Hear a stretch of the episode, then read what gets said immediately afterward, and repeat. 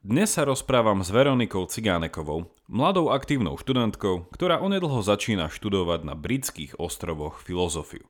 Prirodzene som bol preto veľmi zvedavý, čo motivuje mladého človeka aj kalibru, aby sa rozhodol ísť po maturite študovať tento v úvodzovkách nepoužiteľný odbor, s ktorým sa že vraj nedá potom uživiť.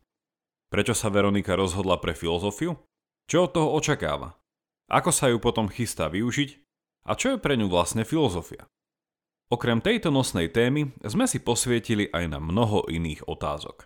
Ako napríklad, akú pridanú hodnotu by malo mať podnikanie, nie je vo svete startupov a podnikania nadpoužívané slovo príbeh, nemali náhodou starí Gréci pravdu, keď nehodnotili niekoho príbeh ešte za jeho života? A ako je možné motivovať stredoškolákov k väčšej angažovanosti a zodpovednosti? Pred samotným rozhovorom mi dovolte ešte pár slovami Veroniku predstaviť. Od septembra začína študovať filozofiu na King's College London a prednedávnom zmaturovala na bilingválnom gymnáziu C.S. Lewisa v Bratislave. Už počas strednej školy sa začala venovať dobrovoľníctvu a neskôr sa zapojila do viacerých projektov, s ktorými je dodnes v kontakte. V neziskovke s názvom Pre stredoškolákov je členkou správnej rady je študentkou v trojročnom programe Nexteria Leadership Academy a v roku 2018 založila podnikateľský akcelerátor Perry Talents, v ktorom teraz ešte pôsobí ako koordinátor a od septembra bude v externom kontakte s novým tímom.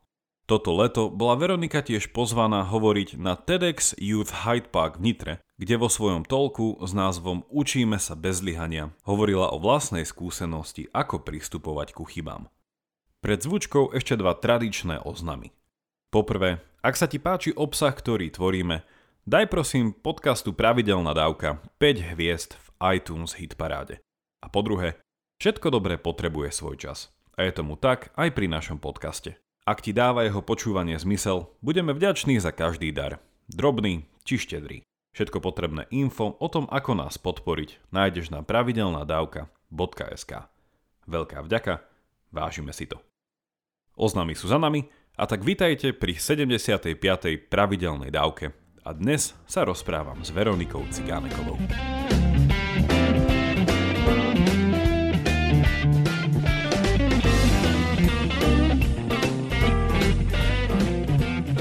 My sme tu na podcaste už mali z bilingválneho gymnázia C.S. Luisa, kde si aj ty študovala. Mali sme tu Zuzku Kotvanovú. Poznáš Zuzku?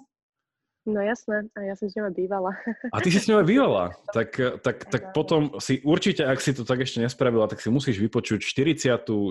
pravidelnú dávku. Sme sa rozprávali o prienikoch psychológie a filozofie. Takže určite okay, to si vypočujem. Sa nepochválila. Ako hodnotíš svoje štúdium na C.S. Lewisovi? To je taká nejaká elitná škola, nie? Um, akože je to súkromná škola, čiže v tom zmysle môže byť elitná, ale snaží sa byť prístupná aj ľuďom, ktorí by si nemohli dovoliť zaplatiť školné, čiže máme aj taký, že štipendijný fond.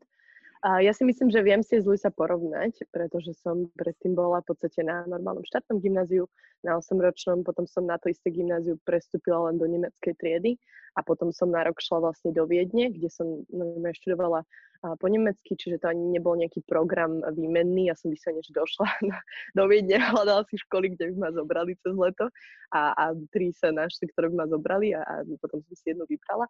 Čiže mala som to keby rôznu skúsenosť tým, že ako tá škola môže vyzerať a ako, akí môžu byť učitelia, aké môže, ako môžu byť tie predmety.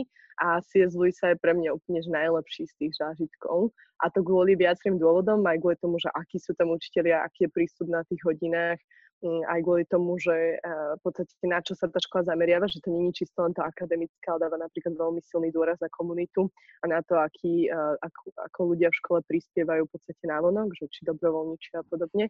Čiže podľa mhm. mňa si sa akože elitná škola v tom, že že môže pôsobiť, že je súkromná a tým pádom nie je až tak prístupná, ale to je podľa mňa skôr milné, lebo napríklad škola aj veľmi pracuje s tou témou, že by tam časom išli Rómovia, že by to bolo v podstate prístupnejšie aj takým tým inkluzívnym smerom. Čiže nemyslím si, že je elitná, ale môžu si to niektorí myslieť. Ja chápem prečo. No. Áno, možno je to akože elitná v tom slova zmysle, že synonymum e, k elitný znamená, že skvelý. Nie, že tak sa to niekedy, niekedy niekedy chápe. My sa, Veronika, už poznáme asi vyše roka. My sme sa pre našich poslucháčov, poslucháčky sa spoznali na jednej letnej škole na Slovensku, taká medzinárodná letná škola, ktorú ja pomáham organizovať. Áno. A sme sa tam, pamätám si našu takú polo, alebo takú metafilozofickú, a možno bola aj filozofi, filozofická uh, diskusia pri whisky a mňa veľmi tešilo, keď som sa nedávno dozvedel na, cez Facebooky, že ideš študovať filozofiu na King's College London a do Anglicka. A vlastne to je taký hlavný dôvod, že aj keď e, môžem už teraz naznačiť, že budeme mať viacero tém, a to bol akože hlavný dôvod e, pozvať ťa e, tu k nám na podcast, lebo som bol veľmi milo z toho prekvapený a veľmi potešený, že niekto ide proste študovať filozofiu a ešte do zahraničia. A, akože, a začať s tým, že vlastne, že po ukončení strednej škole, že idem na tú filozofiu, tak chceli by sme aj dneska predostrieť niekoľko možno dôvodov, že prečo si sa tak rozhodla a tiež môžem už prezradiť, že ďalšie nejaké témy, ktorým sa budeme venovať, tak trošku zabludíme aj do tebe blízkej témy startupov a potom to celé spojíme už s tým možno ako sme predznačili v tomto úvode k nejakej téme, že vzdelávania a hlavne čo do úrovne možno stredoškolákov a ich, a ich mm-hmm. motivácií. Mm-hmm. Skúsme, skúsme sa vrátiť teda úplne na začiatok. Že ty si teraz vlastne končila to C.S. Lewisa, prihlásila si a dostala si sa na King's College na filozofiu, ale ty máš vlastne také celkom e, ambiciozne CVčko, že ty si už čo to máš za sebou, vlastne e, tiež nie si ešte nejaký e, kariérny diplomat, ktorý pomýšľa na dôchodok, takže ešte len začínaš. A že prečo filozofia, keď nejakým prirodzenejším spôsobom by si mohla založiť nejakú firmu? Že ty už máš skúsenosť aj z podnikania, že, že ako si sa k tomu dostala? Áno, a no, tak pôjdem tak o pár krokov ďalej, že v podstate, jak sa vyvíjalo to celé premýšľanie nad vysokou školou. A ja som nad tým začala, začala premýšľať dva roky dozadu. A, a čo mňa vtedy bavilo, už som sa trošku angažovala mimo školy, najmä v takých že neziskovkách a, a takom neformálnom vzdelávaní. A, a mala som pocit, že, že mi sedia tieto veci najmä v tom, že je to taká akčná práca, že je to taká práca s ľuďmi a tak ďalej. A väčšinou ďalší keby krok v takomto procese, pri takomto premyšľaní je, že človek povie, že tak pôjde asi do nejakého manažmentu alebo niečo no, no. také. Že, a ja som akože často skloňovala niečo takéto, ale prišlo mi, um, nechcel som študovať manažment, že mal som pocit, že to sú veci, ktoré vieš získať ako keby mm, v tých um, skúsenostiach pomimo školy, že nie je niečo, čo musíš výlučne študovať. Prišlo mi to aj také málo akademické a tým, že som premýšľať do zahraničia, len som po nemala zadefinované, že kam. A, tak, tak neviem, že manažment mi prišiel taký, že to, to môžem študovať aj tu a možno mať nejaké skúsenosti pomimo školy, ale že, že to asi úplne nie. A, a tak som sa snažila vlastne keby objaviť tie predmety alebo tie rôzne smery, ako keby a, o, o, pomimo mojich predmetov v škole, hej, že získať ako keby nejakú, nejakú inú vedomosť, že napríklad cez online kurzy alebo si niečo prečítať a potom aj vyslovene cez tie letné školy. A ešte predtým, než sme sa teda my stretli na Free Society seminári, tak ja som šla na takú tú školu, že Discover. Mm-hmm. No a mhm. keď som na ňu išla, tak ja som e, to leto mala aj takú debatu doma, že čo asi. A mňa doma hrozne videli tým smerom, že diplomácia. Tak mali pocit, že keď si to akože nacvičím, to rozprávanie a vyjadrovanie, takže že to by ma tam tak videli, že takú diplomáciu, taký kariérny diplomat, že fúha, že, že čo študuje taký diplomat, že to bude asi niečo s nejakou politikou, že to by mňa nebavilo, ja som si to vôbec takéto smery nevedela predstaviť, hej.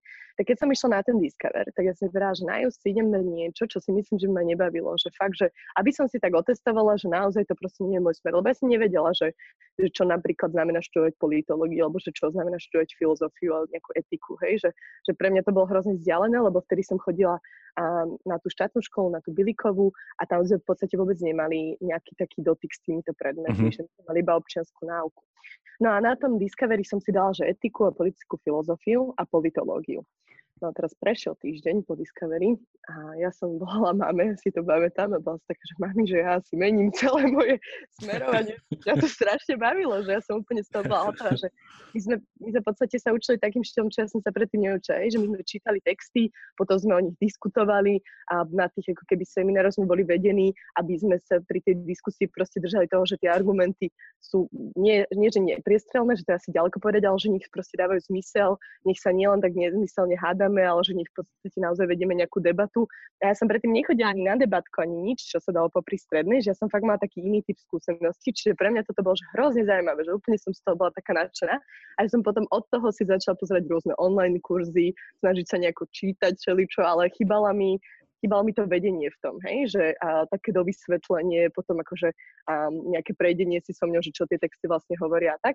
A na to som si vlastne dala semináre v škole. Čiže tá filozofia mňa už ako keby drží dva roky, tak laicky, hej, že nenazvala by som sa, že veľmi tomu rozumiem a ani, že mám veľa načítané, ale hrozne ma to bavilo, hej. No a a v podstate tá otázka prišla taká, že študovať filozofiu, to už som aj na tom Discovery riešila, mi prišlo, že to sa akože nezamestnám. Že to bolo akože najviac, čo ma trápilo. Netrápilo ma to, že či by ma to bavilo, alebo tak, že som zistila, že by ma to veľmi bavilo a držalo ma to dlho potom, hej, že to neskončilo tým letom, že naozaj som sa snažila v tom aj nejako sama orientovať. Mm, ale, ale bola taká, že nevedela som si predstaviť, čo budem s tou kariérou akože, že čistej filozofie robiť. Hej. A, no a aj na tom priamo Discovery, tam bol taký náš učiteľ, že Petro Vilín sa volal, tak ja som sa tak vypytovala, že ty si akože študoval filozofiu, že no ja som študoval, že filozofiu a ekonómiu, že to ide dokopy. A že áno, že, že to v Anglicku je bežné takto akože kombinácie študovania, že aha, aha. Tak potom išiel akože uh, môj um, beh na research. Uh, som hľadala v podstate rôzne školy a rôzne predmety, že čo rôzne sa dá robiť a študovať. A našla som, že teda tých kombinácií je veľa, že dá sa aj také, že PPE, a že to je vlastne že veľmi trendy a strašne akože perspektívne, že študovať že filozofiu, politiku, ekonómiu dohromady. Hej? Tak to som akože si aj obhajila doma, všetci boli šťastní, všetko super. A, a ja som sa potom nikdy seba nespýtal, že či to je to, čo naozaj ja chcem študovať, lebo bola tam tá filozofia, bola tam tá politológia, to mi tak akože stačilo a ekonómiu som si vravela, že prekusnem. Ja som potom aj maturovala z matiky a aj to dopadlo akože dobre, a, ale bolo to, bolo to pre mňa akože mm, že väčšia výzva ako tá filozofia, keď som sa učila. My sme v škole v podstate mali potom semináre rôzne, že mali sme aj spoločenskovedný seminár, čo je takéto bežné ako noska, a, ale potom sme mali napríklad aj také dobrovoľné, že štúdie nerovnosti. A tam sme, uh-huh. sme tam mali feminizmus, po chvíľu sme brali také, že human trafficking, to je uh, v podstate pomôžeme s prekladom tuto. Obchodovanie s ľuďmi? Obchodovanie s ľuďmi, áno. Čiže akože rôzne témy um, a, a bolo to veľmi zaujímavé pre mňa, ale teda brala som to tak, že to je, to je skôr niečo, čo ma na tom štúdiu mm-hmm. bude baviť, ale čo asi nie je úplne to jediné, na ktorom to môžem stavať a že potrebujem tam mať niečo, čo v podstate, že nikto nespochybní, keď prídem na nejaký pohovor, hej. Uh-huh. No a ja som sa chystala na to PPI pôvodne a, uh-huh. a ako vravím, že už som to ani nejako nespochybňovala, len som sa snažila robiť všetky tie kroky, aby som sa tam dostala. No a čo sa stalo, boli také ako keby také nehody v živote, ktoré mne prišlo, že sa ma naozaj, že sa ma snažia akoby spýtať tú otázku, či ja naozaj to pipi chcem ísť študovať. Že mne to neprišlo ani, že by to bolo nemožné, ale stávali sa mi také, um, no také chybičky, ale také akože smiešne, vieš, že napríklad sa mi stalo také, že, že ja už mám certifikát z angličtiny, ale dostal som dvojku na maturite, hej, na ústnej. A bolo to pre mňa také zvláštne. Neznamenalo to červenú na pipi, ale znamenalo to, že akože obhajovať si to, hej? že ja, mne sa potom predlžil celý ten proces a to uh-huh. vlastne, mne sa to až nedávno doriešilo, že čo ja vlastne idem študovať a počas celého toho procesu, to trvalo asi mesiac a pol, som sa akože začala vlastne tak sama seba pýtať, že prečo chcem študovať to PPI a vrátila som sa od tých pár rokov neskôr a spomínala som si na to, že tá moja povedná motivácia bola tá filozofia a jediné, čo sa mi na tom nepáči, je, že to v podstate musím obhajovať a taký ten môj najväčší kritik alebo uh, najväčší človek, čo, ma, uh, čo mi tak dával tie nepríjemné otázky, bola moja stará mama, hej, moja A áno, áno, lebo tá presne mala taký ten pohľad, že, že čo s tou filozofiou, že to je, aké by si sociálnu prácu išla študovať. To mi ona tak hovorila. Oh, ja vlastne, teda, hej, hej, a ja som vlastne to zabila. Robiť, no, no, no. Ja som pri nej musela robiť to, že som ako keby hľadala tie dôvody, že prečo ona nemá pravdu. Vieš, že, že ja som vlastne ako keby fakt sa nad tým zamýšľala a snažila sa to s ňou nejak rozumne argumentovať. Ono tá samotná debata nikam neviedla, ale pre mňa to bolo hrozne dôležité, lebo som fakt pochopila, že vlastne chcem študovať tú filozofiu a ja som potom v podstate nezobrala to pipi a šla som na Kings na filozofiu. Áno. Keby... srdečne, prepáčte, preuším, srdečne pozdravujeme Starku a ďakujeme, že s tebou takto filozofovala. Áno, áno, áno. Akože hľadanie dôvodov a odôvodňovanie v nejakej systematickej eh, forme, to je úplne že základ filozofie, takže pozdrav Starku a že možno aj ona ani nevie, ako a už robí filozofiu. No. Áno, presne, presne.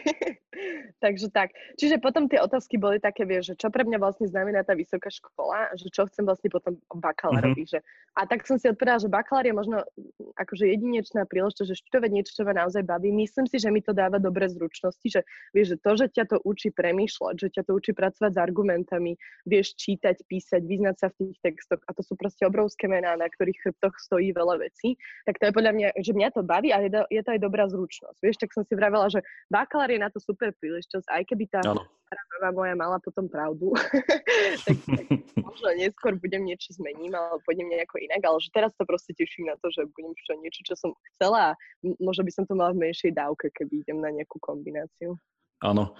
Povedali sme, povedali sme toho už dosť, ja to skúsim ešte cez pár otázok uh, možno trošku prehlbiť a potom posunúť ďalej, že veľmi sa mi páči aj, ja som inak musím sa priznať, kedy si rozmýšľal nad tým PPE, ale môj, e, to obdobie, keď som nad tým rozmýšľal, tak ja už som mal vlastne za sebou nejaké roky štúdia tej politiky a ekonomie a ja som si to vlastne potom už iba doplnil tou filozofiou. Ale pre poslucháčov, ktorí to nepoznajú, tak ono je to veľmi bežný, alebo taký, že veľmi vyhľadávaný britský študijný smer tu na ostrovoch. Je to vlastne Philosophy, Politics and Economy. A takmer nie je politika, ktorý by bol teda v parlamente britskom, ktorý to nemá vyštudované. A to akože poukazuje na krásny fakt, možno prehliadaný e, v našich zemepisných končinách, že politická funkcia by mala predpokladať istú dávku filozofického vzdelania. A tam vlastne možno už to je trochu odpoveď na tú tvoju otázku, že čo budem robiť s filozofiou. No tak ako je tam taká možnosť, že byť akademický filozof a písať, prehlbovať poznávanie, ale filozofia hlavne teda poskytuje takú vec, a to sme dostali možno aj v tých otázkach pri tých slobodných umeniach, že ona dáva také nejaké základné nástroje na premýšľanie, na zhodnocovanie myšlienok, na vyhodnocovanie, či sú pravdivé, nepravdivé, konzistentné. Čiže nejakým spôsobom je to taká nejaká nevyhnutná, ako by som to povedal, a taký nevyhnutný predpoklad na to, aby človek mohol viesť taký nejaký slobodnejší a angažovaný život. Čiže v tomto filozofia je úplne že super, ale z toho, čo sme hovorili, mám také dve krátke otázky. Jedna, že či by si ešte mohla našim poslucháčom eh, sumarizovať pre tých, ktorí to nepoznajú, že čo to vlastne ten Discover je, ako sa na to po prípade môžu prihlásiť. A potom ešte mám takú jednu krátku otázku. OK, a Discover je vlastne letná škola. A trvá, ak sa nemýlim, týždeň alebo až 10 dní. A človek si vyberá dva, dve, dva smery, na ktoré chce v podstate akoby počas tých 10 dní študovať cez semináre. A ako vrajím, ja som si vtedy vybrala tu, že etika a politická filozofia to bol jeden smer a druhý bol politológia. No a v podstate m, mm, počas tých 10 dní má človek um, tieto dva smery prostredníctvom seminárov a potom po obede, to, co sa deje do obeda, a po obede sú rôzne také iné aktivity, workshopy, rôzne komunitné aktivity, aby sa ľudia spoznávali navzájom. Je to v podstate taký akože príjemný letný tábor, ale nabitý akože vedomosťami a ľuďmi. Hej, že nie je to len o, o takých um, team buildingových aktivitách, ale skôr je to teda o takom vzdelávaní a potom aj tie rozhovory smerujú väčšinou z tých predmetov, že je to veľmi také príjemné, že tam v podstate po obede na trave s niekým filozofujete. ale keď ste matematik, tak tam brátate matiku. jasné, jasné. Kto to inak organizuje? A Slovenská debatná asociácia. Ó, oh, paráda, paráda. Plánujem pozvať aj ich na tento podcast, takže stretneme sa s niekým. Oni to, oni to zastrešujú, ale vlastne Discover má vlastný tým, ktorý to mhm. rieši. Mm-hmm. Čiže ľudia vygooglia Discover, alebo má to nejakú www.discover.sk, nejakú stránku? .sk, presne www.discover.sk. Sú v podstate dva, je československý a potom je medzinárodný, aj ten je veľmi zaujímavý vraj. Takže v lete všetci na Discover a kým nepríde leto, všetci počúvať pravidelnú dávku. Takže tak, to, tak. Je taký, to je taký mimoletný Discover. A, a druhú otázku, ktorú som na teba mal, a tá nám pomôže aj trošku premostiť e, ďalej, spomínala si niečo také, že a to je asi taký, taký ortiel alebo taká tá výzva, ktorá stojí na stredoškolákovi, že rozhodnúť sa čo ďalej. Aj veľa možností, veľa smerov, veľ, veľa takých nových mien, všetko sa to končí pomaly na ógia, že politológia, ekonómia a tieto veci. A možno veľakrát ten stredoškolák, teda ja si pamätám seba, že keď som sa rozhodoval ísť po strednej do Talianska študovať medzinárodné vzťahy, tak tiež som najprv bol taký, že to, tie medzinárodné vzťahy to sú čo? Že nie, že, e, že ako to nejako uchopiť. A moja otázka je, že čo si myslíš z tvojej skúsenosti, ale si sa k tejto otázke ešte dostaneme neskôr, že ako sú stredoškoláci, alebo ako ty si bola pripravená na to sa nejako že správne rozhodnúť, že je im, majú dostatočné informácie o tom, čo tieto rôzne smery sú a či by to nejako pre nich bolo, dostatočne sú im predstavované, alebo ako to funguje? Uh-huh. Um, to, to, to, že veľmi záleží podľa mňa. A akože tie informácie sú dostupné, že či už online, aj keď dá sa v tom stratiť, alebo sú aj rôzne podujatia, kde v podstate, že prídu študenti a rozprávajú o tom, aké to bolo. A napríklad aj na tom Discovery je to tak, že väčšina tých lektorov sú v podstate, majú dokončeného bakalára alebo magistra väčšinou z britských univerzít, mm-hmm. z toho oboru, ktorý robia vlastne seminár. Čiže oni nám často napríklad aj rozprávajú, že aké je študovať ten obor seminár. Čiže priamo na školách podľa mňa je to slabšie zastúpené, lebo my sme sa toto vlastne snažili riešiť aj v občianskom združení pre stredoškolákov, k nemu sa možno dostaneme trochu neskôr, ale tiež sme sa tam vlastne snažili riešiť, že, že ako, ako prinašať viacej informácií o tom, že ako si vybrať vysokú školu, že čo to vlastne tie obory sú, ako sa v tom nájsť a pre mňa to bolo to, že hľadať to v podstate mimo školy, to kým som neprišla na toho C.S. Lewisa. V podstate na C.S. Mhm. Lewisovi máme mm, aj také, že college counseling, čiže vyslovene vyhradené, vyhradený priestor a dvoch ľudí, ktorí sa venujú len tomu, že ako si vybrať vysokú školu a akú si vybrať. A máme na to potom akoby povinné aktivity všetci. Že my sme si robili taký akože dotazník, a keď sme už mali rozhodnuté, ja som bola napríklad ten prípad, že už som vedela, že čo, keď, keď sa robil ten dotazník, podľa mňa sa robil trochu neskoro, že až v 5. ročníku. Mm-hmm. Napríklad Oxford máš nastavený tak, že to už musíš vieš, v 5. ročníku v oktobri riešiť. Čiže áno, áno, to je všetko Hey, a ja som, sa, ja som sa hlásila tiež aj tam, čiže pre mňa to už bolo neskoro, ale naša škola napríklad tomu robí tie kroky, že, že, že my vlastne sme k tomu vedení, aby sme, aby sme nad tým premýšľali, dávajú nám tie nástroje, ako nad tým premýšľať a tak ďalej, ale viem, že na iných školách je to slabo zastúpené, ale opäť, že tie varianty sú a možnosti sú, len akože nie je to asi až tak jednoduché, že nie je to súčasťou každej školy. Uh-huh. Ja teraz e, dáme to potom, dáme linku do popisu, neviem si presne spomínať na tú stránku, je taká stránka, možno, nepoznáš to ty? E, že si môžu stredoškoláci pozrieť, že čo aký študijný odbor na vysokej škole, že čo znamená, že kde sa s tým dá uplatniť a čo to je. A niekto to zostavoval. Neviem, toto ja vôbec nepoznám. Ja som to hľadala tak, že aj pri tej filozofie, pri všetkom, že, no, že by som zahraničné ja si, linky. A ja si teraz neviem, či to robil, asi to neviem, či to robil Discover alebo Leaf. Je, ja to dám to, do, dám to do popisu, je to veľmi pekná stránka s tým, že ja som aj keď som pozeral, že čo tam hovoria o filozofii. Že presne to funguje o tomto, že nejaký stredoškolák rozmýšľa, že nad tým, že čo študovať, neviem, filozofia. Netuším, čo je to filozofia, stará mama mi to bude vyhovárať musím sa proste nejako ozbrojiť, tak pôjdem na tú stránku, prečítam si, čo je to filozofia, čo sa s tým dá potom robiť a dám, dám, dám na to linku. A inak zaujímavý... A ďalší krok. No, nech sa páči. Prepač, ale že ďalší krok od tohto, že zistiť tie smery, že, že to je určite prvý krok, že vlastne premýšľať nad tým, že čo človeka baví. Ak sa vie, má od čoho odraziť, že napríklad robí niečo mimo školy, tak to je super základ, vieš, že premýšľa nad tým, že vlastne mm. aký typ úloh alebo zadaní ťa pri tom baví. Vieš, že aj, aj u mňa bol ten, ten, ten proces podobný, že ja som sa vlastne zameriavala na to, že čo mňa pri tých mojich aktivitách mimo školy vlastne baví. Vieš, že, um, že niečo to väčšinou vždy spája a potom si to nejako otestovať, že buď si pozrieť ten online kurz alebo ísť na nejakú tú letnú školu. A, lebo jedna vec je, že si to prečítať, ale druhá vec je, že naozaj to spoznať. Že pri tej filozofii to napríklad znamená naozaj, že čítať tie texty a potom písať na to nejaké eseje. My sme mali opäť šťastie, že škola nás k tomu do nejakej miery viedla, ale mm. znova aj tie letné školy boli tak stavané, že proste čítať veľa textov textov ano. a potom nad ním premýšľať, diskutovať a že toto si treba otestovať, lebo aj keď ťa to môže zaujímať na to, že filozofická debata, že ti to príde, oh, že to bude zaujímavé a predstavíš si seba na nejakej káve alebo víne s kamošmi debatovať, tak to není celé, vieš, že to by ne, neodrazovalo celú tú realitu. A to si tak myslím, že aj pri viacerých predmetoch, že treba sa niekoľko keby otestovať. Áno.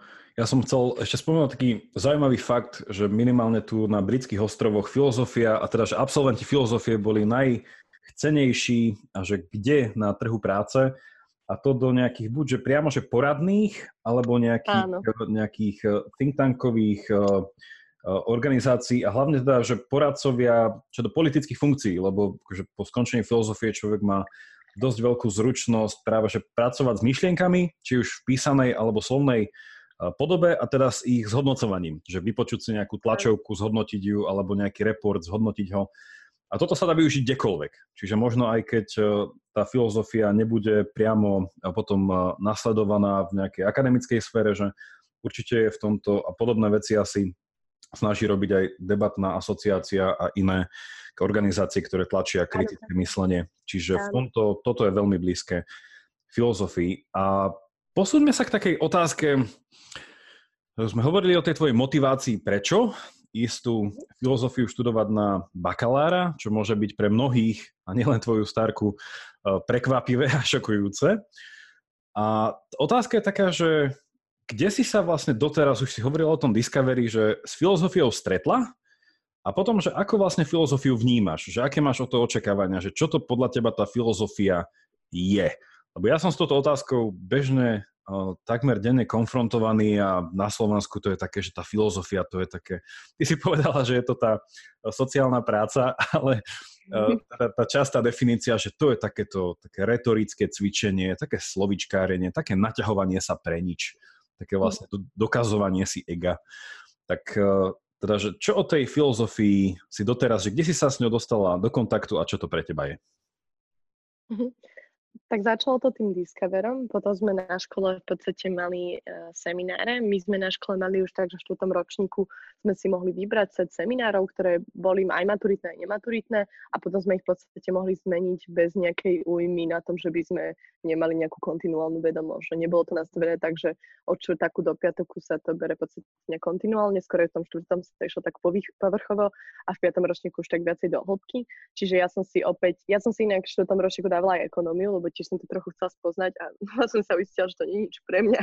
Po piatom ročníku aj po maturite z matematiky, to si pamätám aj taký príbeh, že e, som sa veľmi veľa učila s jednou našou učiteľkou a ona mi tak vrávala, že ja v tom nájdem tú krásu, si naozaj nenašla ani do konca, do konca tej školy, ale, ale teda e, mali sme takúto príležitosť, no a v podstate ja som potom mala semináre také, že spoločensko-vedný seminár, to je celkom známe, len naša učiteľka, a úplne ju za to mám rada, že to spravila, sa, si v podstate zobrala ten priestor, čo má v podstate každá škola, že máš tých 20%, kedy vieš tom kurikulu trochu s tým hýbať, mm-hmm. že mhm. nemusíš úplne povinne podľa toho štátneho vzdelávacieho uh, systému.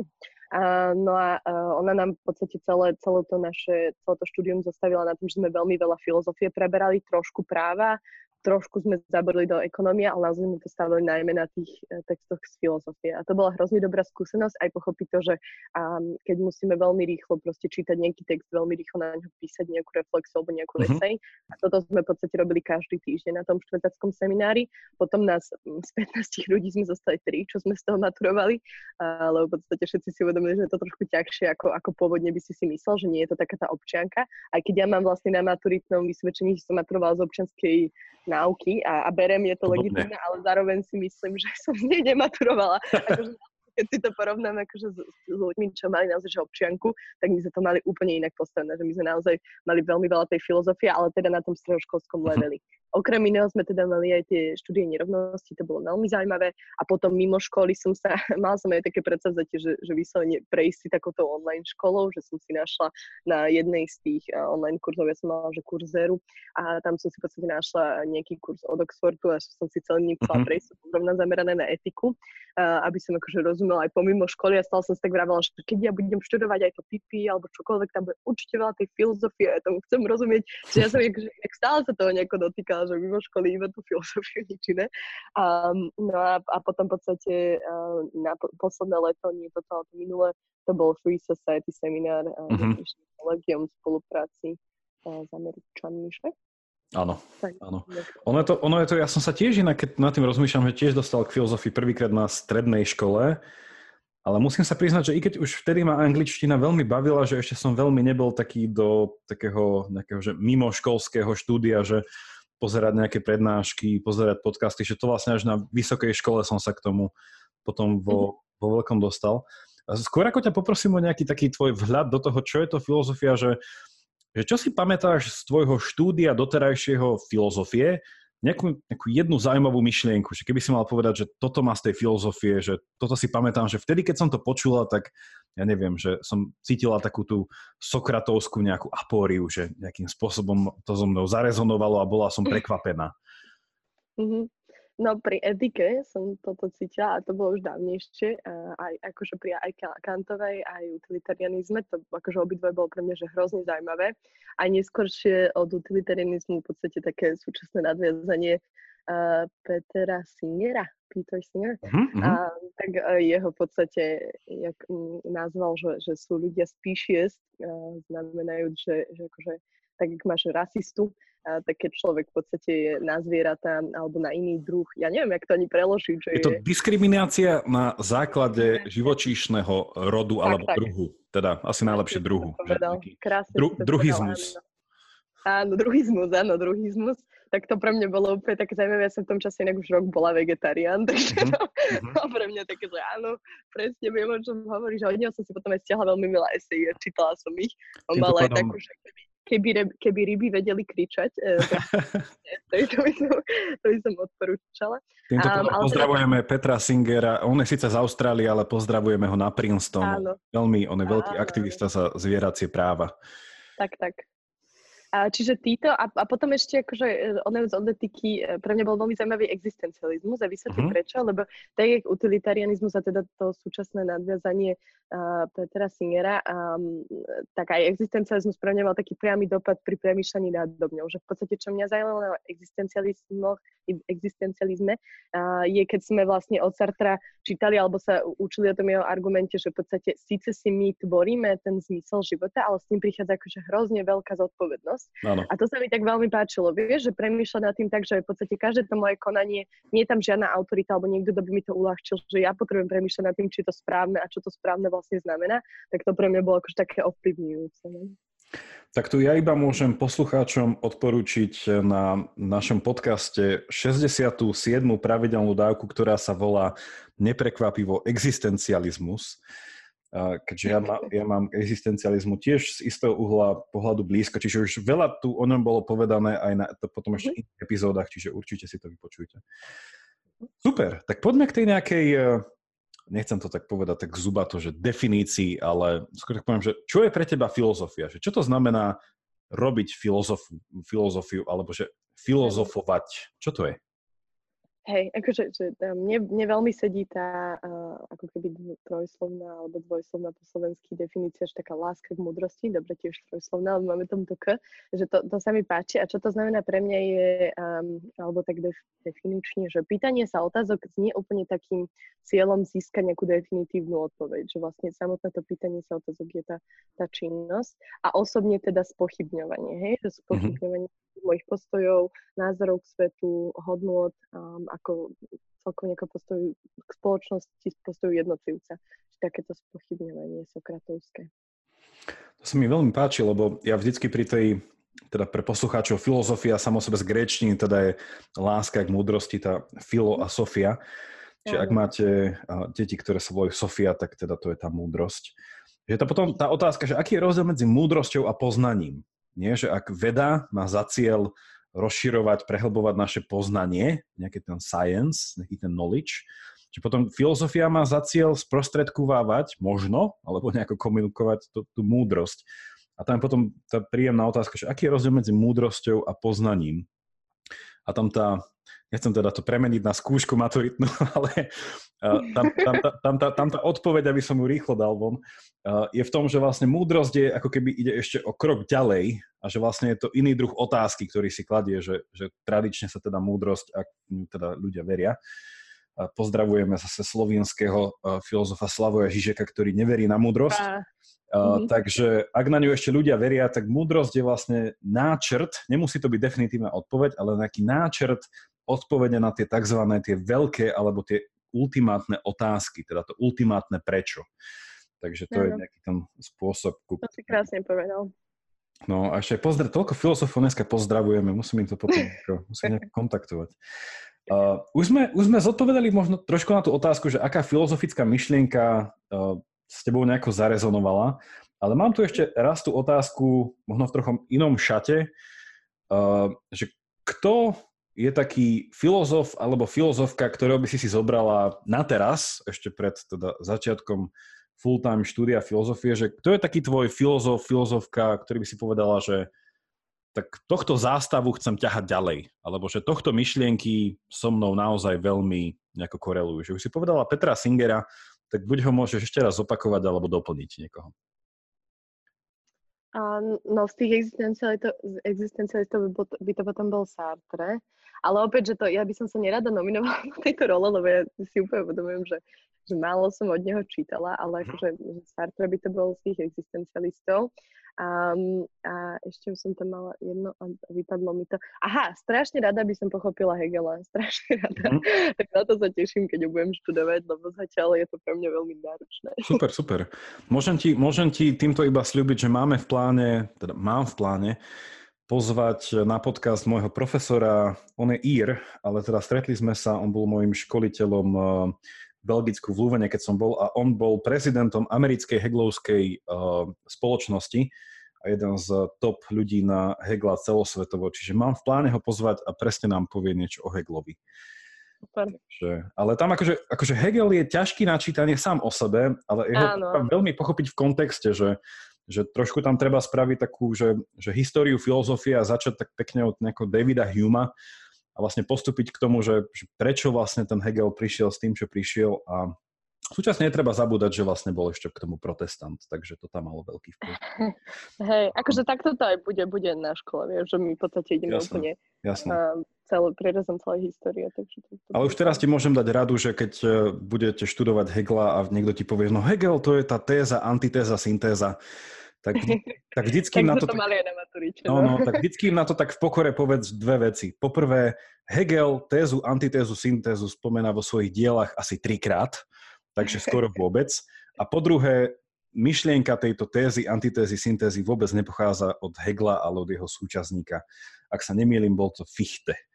Takže to tak treba vždycky tomu Heglovi uznať. A, dobre, Veronika, posuňme sa od tejto časti o filozofii k takej trochu, hm, a ľudia by to nazvali, že praktickejšej časti, ale ja to nemám rád, tento posun, že od filozofie k praktickej časti, lebo stále je tam tá filozofia. A budeme teda stále v tom duchu filozofie, ale poďme sa posunúť k tým startupom. Ty máš za sebou akú takú, môžem asi povedať aj, že pomaly, že kariéru vo svete, vo, svete, vo svete startupoch. A ja by som to teda nechcel držať takým nejakým nejakými takými otázkami, že povedz nám, čo si spravila, kde si mala aký úspech, neúspech, že taký nejaký polo marketingovo nejaký podnikateľský prístup k tomuto celému. Ale skúsim to tak zarámcovať tak myšlienkovo, keďže nás vo filozofii sa nám páčia myšlienky. No ja som čítal jeden rozhovor s tebou, ktorý vyšiel nedávno. A tiež dáme linku a vlastne už mali ľudia možno si to prečítať, ten, ten rozhovor. A ty si tam tak zaujímavo hovorila o tom, že síce si nejako, že vyšla z toho startupového prostredia, ale že nejako tak, že nemáš nejakú veľkú na teraz túžbu, že byť nejakou že, že podnikateľkou alebo že nejakým veľkým podnikateľom.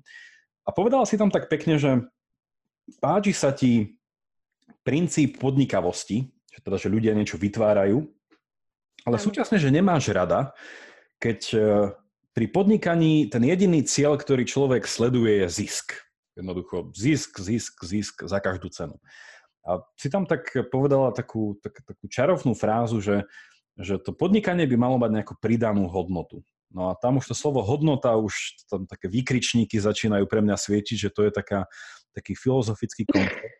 Čo to znamená, keď má niečo hodnotu? Mhm. Keďže to nie je iba nejaká utilita veľakrát a nejaká použiteľnosť tej veci na trikrát a potom to vyhodím. Tak ja tu mám takú otázku, že, že čo si myslíš, alebo že ako chápeš, že čo tá taká pridaná hodnota je tých, že, že pri podnikaní, a možno, že či v tom vidíš aj nejaký súvis že s filozofiou, že, že možno aj to štúdium filozofie ti môže pomôcť zodpovedať túto otázku, že čo by mala byť pridaná hodnota podnikania. Áno. A ke, keď sme robili ten rozhovor, tak uh, tam som premyšľala tým smerom, že, že v podstate aj k nám do toho programu sa hlásia rôzne startupy, že sú také, čo v podstate len riešia ako keby nejaký nejakú potrebu, že, vieš, keď máš takúto tradičnú prezentáciu, prezentuješ, že, čo vlastne ten tvoj startup rieši, tak si povieš, že máš nejaký problém a toto je to tvoje riešenie a v tomto si inovatívne a tak ďalej. No a sú ľudia, ktorí ani mi nevedia povedať ten problém a povedia, že my sme taký vitamín, že vlastne ľudia nevedia, že majú problém, ale my im ukážeme, že majú a tak ďalej. Ale potom prídu startupy, ktoré v podstate uh, reálne riešia v podstate podnikavým spôsobom, alebo keby um, je to nastavené ako nejaký biznis, čiže je to, je to viac menej že udržateľné samo o sebe, že to je ako keby problém neziskových, že niekedy nie sú udržateľné bez nejakých iných fondov um, a, a pritom to rieši vyslovene nejakú otázku, nejaký problém, ktorý, uh-huh. uh, ktorý není spojený len s tým konzumom, ak vieš čo myslím. Čiže napríklad za to majú také, že software veci, hej, alebo teraz sa k nám hlásia startupy, čo riešia v podstate, ako, ako využívať um, zdroje tak, aby nevykoristovali úplne planetu, hej, alebo mm-hmm. ako dávať nejaké smart city riešenia, ktoré znova sú šetrné voči okoliu a tak ďalej. Čiže že v tomto mne príde, že to je tá pridaná hodnota. No a teraz, že ako ti by k tomu pomôcť filozofia, že tak z toho môjho mála, čo viem, že filozofia aspoň mne pomôže ako taký ten nástroj sa pýtať, že, že v podstate čo sú tie aktuálne problémy od toho uh-huh. sveta, hej? Že, že v akom kontexte sa teraz nachádzame. Teraz je to v podstate tá e, klimatická kríza, hej? alebo že, že zbytočne veľký konzum, fast fashion a podobne. No a, a teraz, že uvedomovať si, ako ten e, biznis alebo ten startup v tomto vlastne sedí, hej? že či ako keby do tých problémov ešte prispievaš, alebo si akože neutrálny, alebo podľa mňa super, keď ich vieš akože nejakým smerom aj riešiť. Ja som e, včera večer počúval spriateľený podcast Mužom.sk, kde Peter Podlesný spovedal CEO Martinusu Michala Meška a tiež ak úplne, úplne, úplne na záver sa mi presne páčilo toto, že Peter sa spýtal, čo je taká súčasná výzva pre Martinus, ako pre uh, veľmi úspešný slovenský podnik, firmu. Tak povedal, že toto, že, že premyslieť, že čo viac by ten Martinus mohol robiť okrem toho, že ľuďom sprostredkuje knihy, že čo by mohla byť tá pridaná hodnota. A páčil sa mi ten kontext alebo ten koncept o ktorom rozmýšľajú, je, že, že, že nejakým spôsobom uh, motivovať viacej ľudí čítať, a nie len preto, pre čítanie samotné, ale že aby to zlepšilo ten život tej spoločnosti, že nejakú vzdelanosť, mm. ukázať, že čítanie ako také, že naozaj pomáha človeku viesť lepší život. Čo pre mňa, človeka venujúceho sa filozofii, um, to veľmi rezonuje.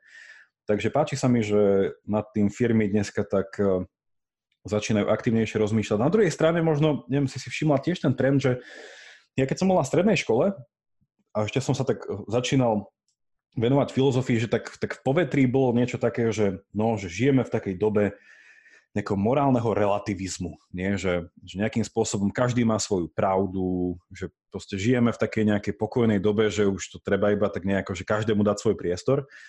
A že teraz viacerými takými globálnymi trendami, trendmi sa posúvame k tomu, že ako keby že je povinné, alebo že sú tak aj podniky a firmy pozvané k tomu, že mať nejaký názor. Je, že už to nie je takom, že, že necháš že hociaký názor, ale že ako keby sa tak e, hlásili k nejakému takému, nehovorím, že mainstreamu, ale že sa z toho morálneho relativizmu presúvame aj v tej sfére biznisu do nejakého morálneho univerzalizmu, ktorý sme tu teda dlho mali a po druhej svetovej vojne na chvíľu sa škrtol, tak je to pre mňa taký zaujímavý trend, že ešte neviem, čo s tým akože úplne že spraviť, ale je to veľmi zaujímavé. Že ako keby ten, ten, tá, tá názorovosť, takéto nejaké to hľadanie tej pravdy, ktoré bolo blízke filozofii, že teraz sa presúva takmer všade. Že všetci majú nejaký ten svoj názor a sú ochotní za bojovať. Čiže že na jednej strane sa mi to veľmi páči, na druhej ešte neviem teda, čo z toho spraviť. Takže uvidíme, uvidíme. Mm-hmm. Uh, Mám tu otázku stále v sfére týchto startupov, asi to dôverne poznáš, že, že každý startup alebo nejaký úspešný, v úvodzovkách úspešný človek sa tak dneska tak prezentuje svojim príbehom. A mňa toto zaujímalo až natoľko, že som ti vymyslel takú otázku, že čo si o tomto myslíš? A to už je také, že ťa tak pozývam do nášho filozofického klubu zmýšľania, keďže teda sa snažíme všetko spochybniť skôr, ako to, si to nejako os, osvojíme. Čo si o tomto myslíš, že ten trend, že všetko by malo mať nejaký svoj príbeh a ten príbeh nejako predáva, že firma má svoj príbeh, človek má svoj príbeh, že z istej miery je to pochopiteľné, lebo to nejako hovorí o taký nejakom, teda taký ten taký osobný rozmer toho, taká nejaká autenticita, že človek prizná chyby, teda tak ľahko dá do toho um, ľahko sa tam dá nejaká tá, tá empatia nadviazať. Na druhej strane, ja ako človek, e, ktorý má veľmi rád obdobie gréckej e, antiky, tak Gréci vedeli povedať také, také dve trefné vety. A jedna bola taká, že, že koho bohovia milujú, toho skorou smrťou navštevujú. Čo znamená, že, uh, neko, že, ten, že dlho si nejako prežíva ten svoj príbeh, nie vždycky musí viesť do šťastného konca. A potom ešte Gréci vedeli k tomuto celému povedať uh, takú vec, že o nikom sa nedá povedať, že je šťastný skôr ako umrel. No a to sa, ako sa to vzťahuje teraz na tie príbehy a tú otázku, ku ktorej sa smerujem, je to, že, že pre tých Grékov um, že prezentovať sa svojim príbehom nebolo správne, že oni sa skôr prezentovali tým, čo sa dneska hovorí tomu, že charakter, že teda, že kto som, aký je môj charakter. ale že hovoriť o nejakom takom že životnom príbehu, že pre nich povedať to, ja neviem, že keď je nejaký startupista, startupistka, ja neviem, že 20-ročný, 25-ročný, 30-ročný, pre nich by to bolo, že ten človek ešte nevie. Že ani nevie, aký je svet, ani nevie, aké je jeho proste miesto v tom svete, ani sám seba nepozná. A možno jedného dňa, keď umrie, tak iní o ňom povedia, že OK, ten mal dobrý príbeh. Že ten príbeh je hodný, neviem, nasledovania, alebo šťastí, korekcie, alebo neviem, niečo takého. No a že či si nemyslíš, že dneska je to slovo príbeh nadužívané? Že trošku je to také, že, že, že ten ľudský príbeh sa ešte nezačal a už sa ním ľudia chvália. Že to je taká moja poloprovokačná otázka na teba, ktorá si z toho prostredia startupov. Hej, hej, rozumiem. Um, no, akože, že, že prečo uh, sa hovorí to s tými príbehmi, je preto, lebo ľudia si to ľahko pamätajú, hej, že ľudia sa z toho ľahko učia, že je im to bližšie ako ten produkt samotný. A väčšinou, keď si kupuješ nejaký produkt, tak um, nekupuješ si iba ten produkt, ale veľa tých nálepok, čo vidíš okolo. Že, Príbeh predáva. Hej, hej, presne, presne tak, že príbeh predáva. Um, takže že preto sa pri tých startupoch o tom, o tom rozpráva. Um, tak keď hovoríme o tých jednotlivcoch a, a o niekom príbehu, a otázka, že či dáva zmysel hovoriť o tom ich príbehu, aj keď sa ešte neskončil, že pre mňa to bolo vôbec zaujímavé, že sa to takto pýtaš, lebo ja osobne tiež by som sa inšpirovala z príbehov druhých, aj kľudne iba z nejakých častí, vieš, že ja rozumiem, že sa uh-huh. chceš na ten príbeh pozerať konzistentne, že ako keby, jak sa skončil a tak ďalej, ale tebe v každej tej inej životnej fáze a môže inšpirovať a môže naučiť niečo iné z toho príbehu druhého človeka. Um, čiže že podľa mňa nutne to nemusí byť, že sa ten príbeh skončí na to, aby sme sa z neho mohli učiť. Vieš, že, uh-huh. že No, tu by som napríklad kľudne išla do toho, že to nemusí byť v tomto zmysle konzistentné, že ty by si vedel vybrať nejakú časť toho človeka a tak sebecky egocentricky ty sa z toho niečo naučíš, alebo ty sa niekam podsúvaš um, a nemusíš to ako keby nutne brať ako celok. To si myslím ja. Možno to sa to mení po trojročnom bakalárovi. Hey, hey, no. Keby to povedal cynik, ono sa to zmení až po smrti, takže... Ale tá moja intuícia je v tom, že napríklad zober si príbeh, že, že Steva Jobsa. Hej? Áno. A že, a že povieme si, že OK, že keď dával počas života veľa rozhovorov, keynotes a tieto veci, že také že veľ, všetko, že inšpiratívne veci, nie, že uh, čo to mal takéto známe, že, uh, uh, že, že stay, čo to mal, že stay hungry, stay...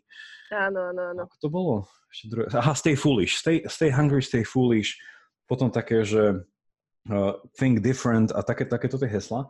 Na druhej strane, keď si prečítaš ten jeho životopis, teda, ktorý bol dopísaný už uh, po, po jeho smrti, tak veľakrát aj on v starobe uh, vedel povedať, že OK, že hem tú vec, čo sa mi stala a vtedy bola, neviem, že hodná uh, chvály, nasledovania a nejaké propagácie, že vedel by som na nej postaviť svoj biznis, tak ju zavrhne. Hej, že povie, že viete čo, že teraz to považujem, že to bolo fakt, že zlé. Uh, tak akože toto je tá moja intuícia a nehovorím, že ľudia by nemali akože vnímať ten rozmer svojho života ako príbehu. Skôr hovorím, že, že ako nad tým rozmýšľať, lebo akože, a to už akože filozof vo mne začína už špekulovať, že či príbeh je niečo, čo, že či o príbehu ako niečo môžem hovoriť, že mm, ešte skôr ako to nemá koniec. Hej, že príbeh je definovaný začiatkom, zápletkom a koncom Áno. sa aj hovorí, že žili šťastne. Ale tak vieš, aj filmy sú niektoré že neukončené no. a necháte hey, hey, no. no. ten koniec. Že, že podľa mňa záleží, ale to je, to je podobná taká otázka pri tom, že, že keď uh, napríklad čítaš knihu nejakého autora alebo presne, že počúvaš nejakú inšpiratívnu prezentáciu a teraz, že poznáš iba, že toto, čo on rozpráva, plus nejakú časť, že, že napríklad, jak to písal a tak? A nepoznáš teraz jeho, že rodinný život alebo niečo a zistíš, uh-huh. že je tam niečo, čo nezapadá do tvojho hodnotového sveta, hej, že u mňa by to napríklad bolo, že je akože neslušný k ženám, hej, alebo že je uh-huh. uh, ne, ne, nejak týmto smerom, že neúctivý tak teraz, že otázka je, že, že máš prestať rád mať, máš mať prestať rád toho autora, alebo ako keby to, čo on tvorí, že akokoľvek je to práve kniha, ja neviem, film, niečo, čo by to hudba a, a, a odseparovať si to, alebo že ho bereš akože, ako komplexný celok aj s tým, aký on je napríklad súkromný kvôli tomu ho teda odmietneš, aj keď sa ti tá hudba, kniha, film páči. Že to je napríklad pre mňa ešte taká dilema stále, hej? Že, neviem, no. To je veľmi zaujímavá otázka. Že ja som o tom už hovoril, neviem, či na tomto podcaste, alebo keď som bol host niekde inde, že bol taký prípad jedného oxfordského profesora, ktorý bol veľmi, veľmi uh, zručný, alebo teda veľmi sa preslávil svojimi zásluhami v svojom odbore na druhej strane mal takú charakterovú vadu, že jedného svojho kolegu skrz nejaké uh, malé manipulácie v rámci nejakých uh, medzikatedrových bojov uh, priviedol k samovražde aby sa nejakým spôsobom, aby tam nespomaloval chod proste toho progresu.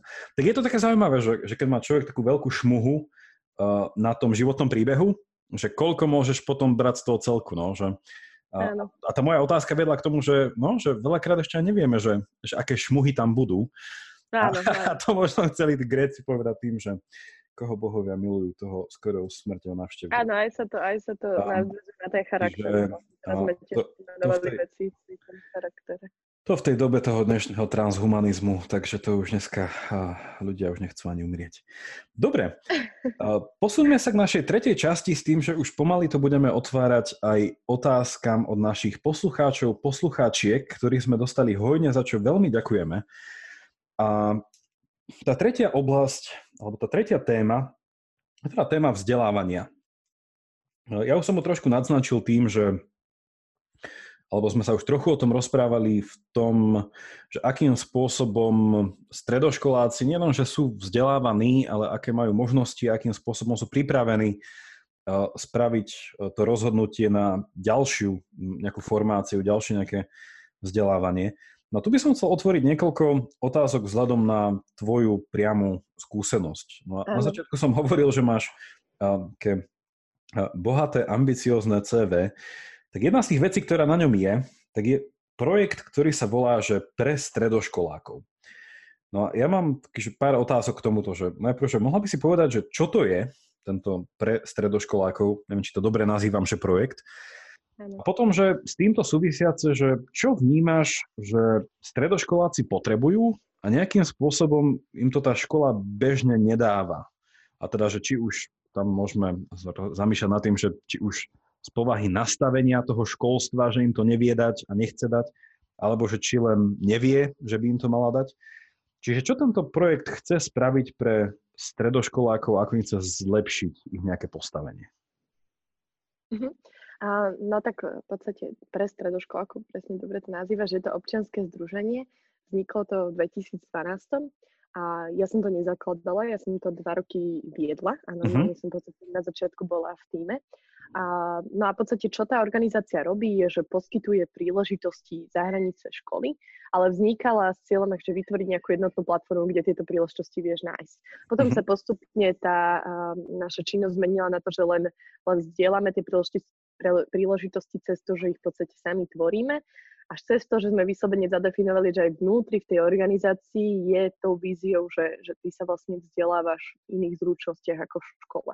Uh-huh. A čiže v podstate ak samotná organizácia má 30 stredoškolákov po celom Slovensku, má košický tým má ambasádorov a všetci tí ľudia sú v podstate stredoškoláci, ktorí možno majú nejakú skúsenosť pomimo z nejakej brigády, to bol aj, aj môj scenár, prípadne možno boli v nejakej inej organizácii, ale v zásade to nie sú ľudia, ktorí by vedeli robiť marketing, písať texty a organizovať nejaké veľké konferencie a robia to. Hej? Že my tam máme v podstate nastavený taký systém, že tí starší členovia, ktorí sa tam dlhšie učia tých mladších členov, a, ale v podstate všetci sú to juniori, stredoškoláci, ktorí sa veľmi veľa učia, potrebujú ten priestor na chyby, a potrebujú byť v nejakom týme, inšpirovať sa do ostatných ľudí a tak ďalej. A, čiže to je jedna vízia, že samotná tá organizácia vnútri je taká učiaca sa a, mm-hmm. a mhm. dáva príležitosti. No a návonok robí veľa takých programov, hej, že v skrátke máme taký buddy program, kde spájame staršieho stredoškoláka alebo vysokoškoláka s mladším, čiže prvokom, druhokom na strednej. Super. Tam sa presne bavia aj o vysokej škole, bavia sa iba tak o živote, bavia sa aj o problémoch doma, alebo o tom, čo robiť pomimo školy, všeli, čo sa rozprávajú. Potom máme taký leadership program, to je také akože trendy slovičko, ale v zásade to znamená, že 12 týždňov získavajú zručnosti z rôznych, z rôznych oblastí a na konci ich aplikujú cez taký svoj projekt. A potom zastrešujeme také, že študentské voľby, a to je v podstate simulácia mm, reálnych volieb, teraz budeme robiť parlamentné na stredných školách na Slovensku, naposledy 200 škôl, 30 tisíc študentov, no a mhm. neposledne robíme v podstate nejaké konferencie, podujatie, eventy a workshopy na školách. Um, čiže toto my robíme a toto všetko robia, že stredoškoláci. Máme pár profesionálov v týme, um, ale v zásade ako keby mladí robia pre mladých. Čiže 30 mhm. stredoškolákov robí pre ďalších 30 tisíc. Čiže týmto, týmto formátom.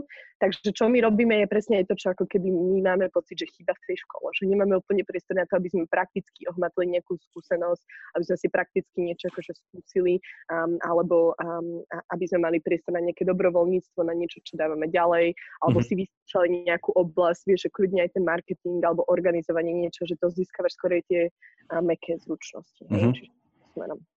Skvelé, teším sa. Uh, podotázka, ponúka pre stredoškolákov aj niečo ohľadne filozofie? Máte tam nejaký taký, podobne ako, ako ten Discover? Áno. Toto je, toto je super otázka, lebo ja potom Discovery, tady som už bola v týme a strašne som chcela priniesť, že dodnes sme na školy filozofiu. vtedy, áno, ale nejak mi to nevyšlo, lebo som to nevedela úplne uchopiť, vieš, že akým smerom to ťahať, že keby to mal byť akože nejaká jednorazová aktivita, tak jak spraviť akože nejak významne. Na tom Discovery bolo zaujímavé to, že si to naozaj mohol e, týždeň riešiť, vieš, že týždeň mm. sa venoval len tomu a preto to dávalo zmysel. My sme úplne nevedeli, že jak to spracovať. No ale ak filozofiu bereme aj ako ten, ten nástroj alebo tú zručnosť, že kriticky premyšľaš, tak to sa deje pri tých študentských voľbách. Že my v podstate nerobíme len prieskum, že ako by mladí volili, že ako by volili mladí 15+, plus, um, ale robíme aj to, že mm, v podstate prinášame taký formát workshopu. Teraz naposledy sme ho robili s Európskym parlamentom, respektíve s pobočkou Európskeho parlamentu tuto v Bratislave a, a v podstate je to presne o tom, že, že máš tam rôzne aktivity, rôzne témy na diskusiu, v príde rovesník do triedy a vedie taký 90 minútový workshop namiesto normálnej mm-hmm. vyučovacej. Čiže tam ako keby sa ich snažíme viesť tomu, že aby sa oni vedeli zorientovať v tých informáciách, vedeli si niečo nájsť, vedeli si podľa toho vybrať kandidáta, vedeli to vydiskutovať s kamarátom, ale tak normálne, aby sa potom nepohádali, vieš. Takže no. takým nejakým smerom. No. To je úplne super, akože viesť e, túto, túto tradíciu tých diskusí a debát už e, teda voviesť, takže to na strednú školu je úplne obdivuhodná, malo by sa to čím viac diať.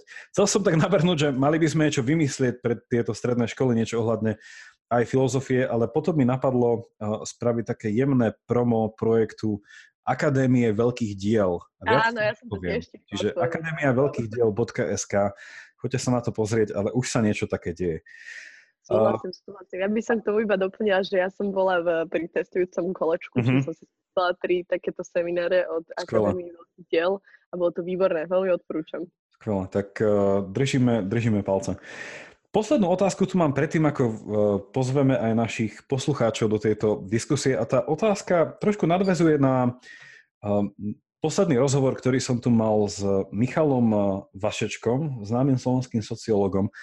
A on na nedávnom festivale Atmosféra povedal, že jeden z takých smutných trendov, ktoré sleduje, je, že tam bol tam v rámci diskusie, že 30 rokov po novembri, hej, po uh, Nežnej revolúcii.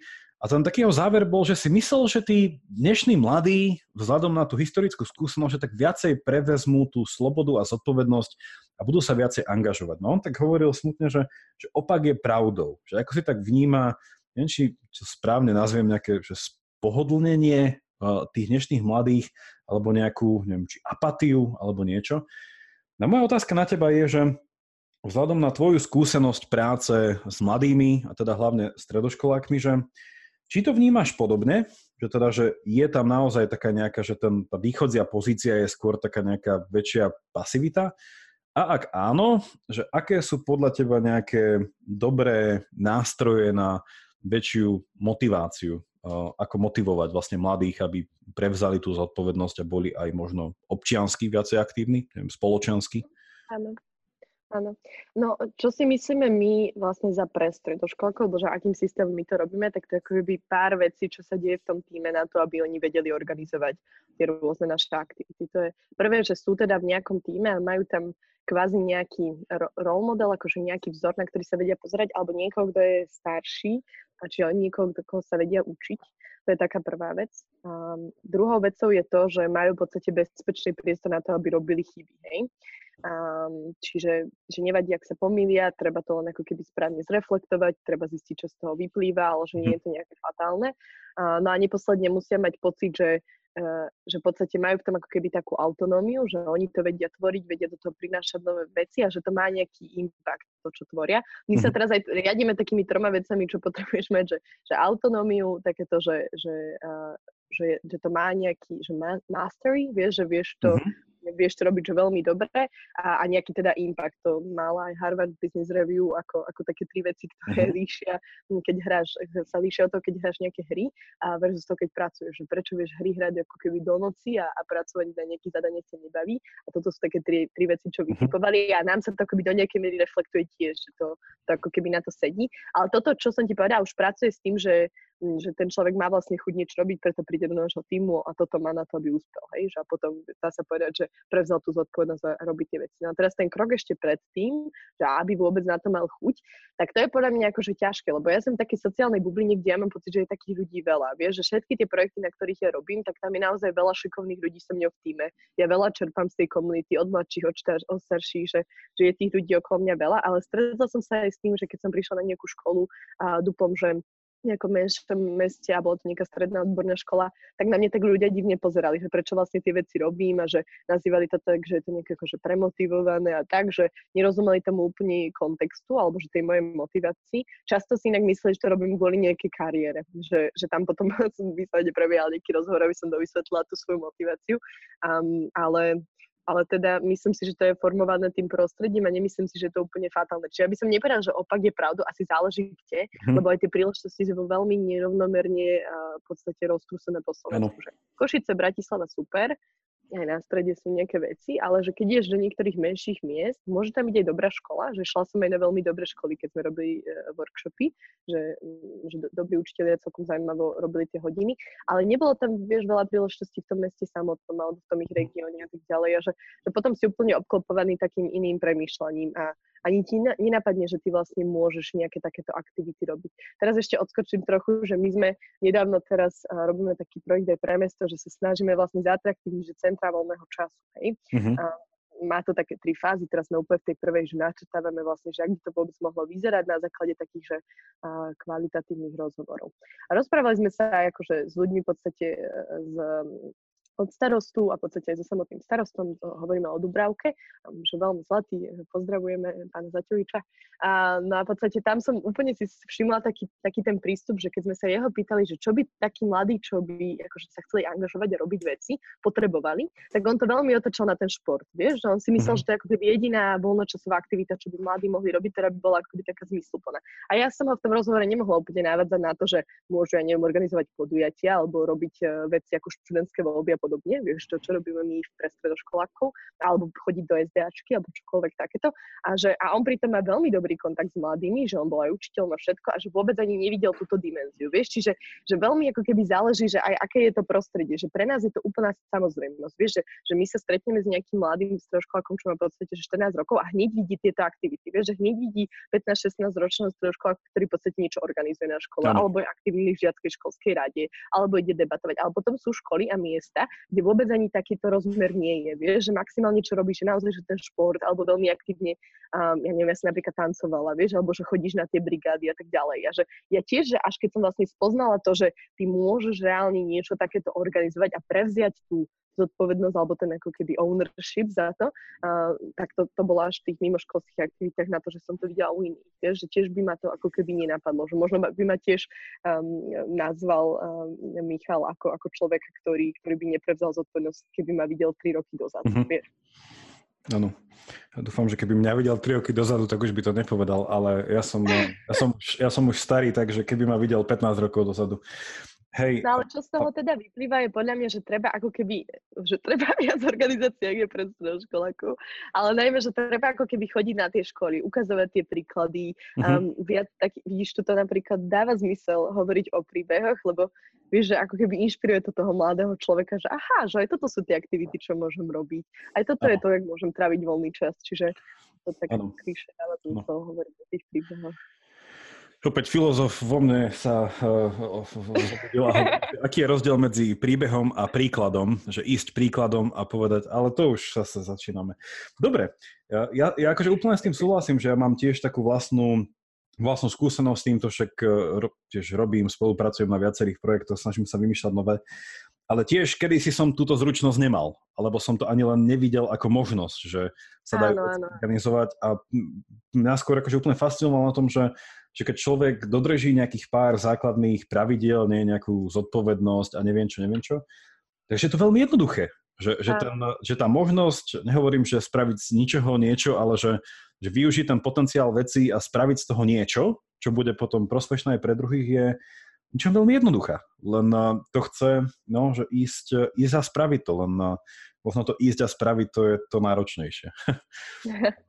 Hej, no. Takže, dobre Veronika, viem, že nemáme už veľa času, tak uh, skočme na tie otázky od našich uh, poslucháčov, poslucháčok. Niečo sme už zodpovedali, takže to môžeme iba v rýchlosti pripomenúť. A ja začnem tak úplne od konca. A teraz po, pozerám, že možno je to otázka skôr pre mňa, ale popasujeme sa s tým spolu. A pýta sa nás Miriam, že či by si si vedela predstaviť, keby v súčasnej dobe na Slovensku fungovalo štúdium slobodných umení, a to v takej forme, ako to bolo v stredoveku. No a čo by bolo potrebné podľa teba spraviť, aby sme sa, teda aby bolo toto štúdium tých slobodných umení v dnešnej uponáhľadnej dobe relevantné a dôležité. Ja možno skôr ako ti dám priestor, iba poviem pre našich poslucháčov, ktorí nepoznajú toto spojenie slobodné umenia alebo artes liberalis alebo liberal arts po anglicky, tak je to vlastne, bol to nejaký študijný program alebo niečo, taký študijný smer, ktorý bol veľmi rozšírený hlavne v stredoveku a skladal sa z dvoch častí. Jedna bola zameraná na jazyk a druhá potom na skôr taký matematický jazyk.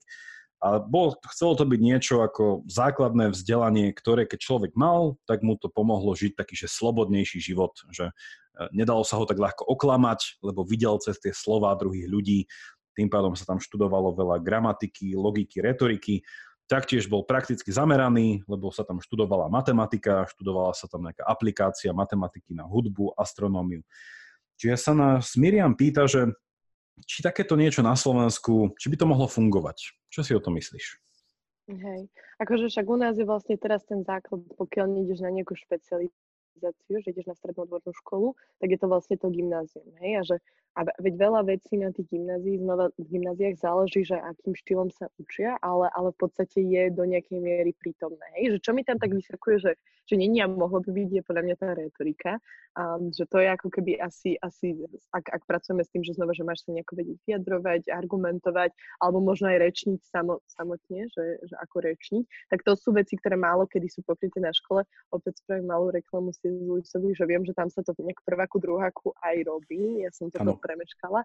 Ale toto je presne napríklad smer, ktorý si akože väčšina študentov, ak si uvedomí, že to nejako potrebuje, že ja neviem, pôjdeš um, nejakým smerom, kde chceš veľa pracovať s ľuďmi, rozprávať na ľudí čokoľvek, tak si tak povieš, že okay, že toto by som si mal nacvičiť, tak väčšinou to hľadaš mimo školy, že toto nie je úplne vec, ktorá ktorý ti škola pomôže, ak nerátame nejakých hviezdoslavov Kubín, alebo to, že sa učíš recitovať, čo je uh-huh. si tiež dôležité, lebo robíš nejakým tempom hlasu a tak ďalej, ale že málo kedy na škole preberáš to, že úplne že argumentovať diskusiu, možno aj to rečenie pri verej, na verejnosti, vieš, že, že akým štýlom vlastne hovorí na ľudí, aby si nemal veľa slovnej váty a tak ďalej.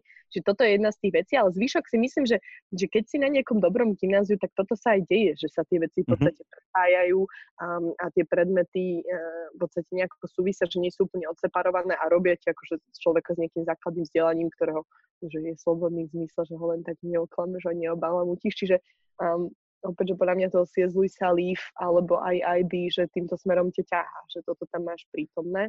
Uh-huh. Tak, tak neviem, no. Možno to zlepšovať a pracovať na tom viacej. No, súhlasím, že už to máme ako tak, ako tak prítomné. Možno tiež je to taký, taký, taký test tohto celého, že keby som prišiel na strednú školu do nejakého tretieho ročníka a povedal, že argumentácia, alebo že argument a že čo je to argument?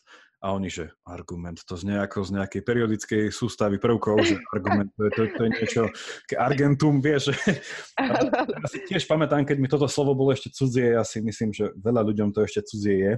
Aj jemne upozorňujem nad užívateľov slova argument, že dať len jeden dôvod pre niečo ešte nie je argument, takže opatrne s tým. Ale prepač, chcela si povedať? Hej, prepáč, ale iba to, že, že, že to je presne naberené na to kritické premýšľanie. Vieš, že, že napríklad iniciatívy od denníka je, že v podstate spravili tie príručky o tom, ako sa im uh, orientovať v informačnom smogu um, a práve ako čerpať, keď už čerpáš zo sociálnych sietí nejaké informácie, tak ako tak rozumne. Čiže že znova, že tam bola nejaká iniciatíva to doniesť na tie školy, lebo to tam úplne nie je. Čiže ano. je pravda, že ten, ten systém na tých školách že, že v niečom to rezonuje na, na to, ako boli slobodné umenia, ale, ale je to ako keby neaktuálne na tie potreby dneška. Hej? Že aj to ano. také, že, že výzvy dneška alebo prepájanie histórie na súčasnú dobu, že to hrozne veľa ľuďom chýba. Že aj keď majú dejepis na škole, tak úplne nevedia si prepojiť tie súvislosti. Aj hambou, že nikdy nevieš ani o tej slovenskej histórii veľa, keď si stredoškolák, vieš, že, čiže ako keby asi sa skorej v tomto zmysle, zam, že ten princíp alebo ten systém zostavenia je OK a že teraz zamerať sa na to, že ako ho viacej zaktuálniť, alebo aby reagoval na tie súčasné problémy, výzvy, čo ťa čaká. Nie len na trhu práce. Ja iba Miriam dopoviem v tomto, že veľa vecí sa už na Slovensku deje. Napríklad tá prvá časť tých, tých slobodných umení, to trivium, tá gramatika, logika, retorika, to je v niečom celá filozofia aj o tom. Takže aj, aj tento náš podcast chce byť takým šírením slobodných umení. A určite už sme, už sme spomenuli však okrem gymnázia C.S. Lewisa Leaf, potom už na takej polovysokoškolskej úrovni kolegium Antona Margareta Bisla, máme tu Slove, slovenskú debatnú, máme tu viacero iných iniciatív, viem, že Denník N vydal nejakú príručku kritického myslenia, že, že pomaličky sa tieto veci uh, posúvajú a rozširujú a mňa to teší, že možno otázka, je, je, akom tempe. Je, Hej, je pravdou, že to vlastne všetko, čo si vymenoval, sú viac menej, keď tak sú to školy, ktoré, že, že sú výnimočné, alebo sú to vlastne veci akoby mimo školy, vieš, že mhm. iniciatívy, ktoré sa snažia ísť na školy. Čiže je pravda, že na samotných školách to chýba, ale že máme príklady, ako sa to dá robiť. Že teraz otázka je, že ako to akoby na to napojiť. No. Áno. A to nás posúva k otázke od Justíny. aké mm-hmm. modely vzdelávania alebo že akým modelom vzdelávania by sa malo inšpirovať Slovensko pri reforme vzdelávania na stredných školách?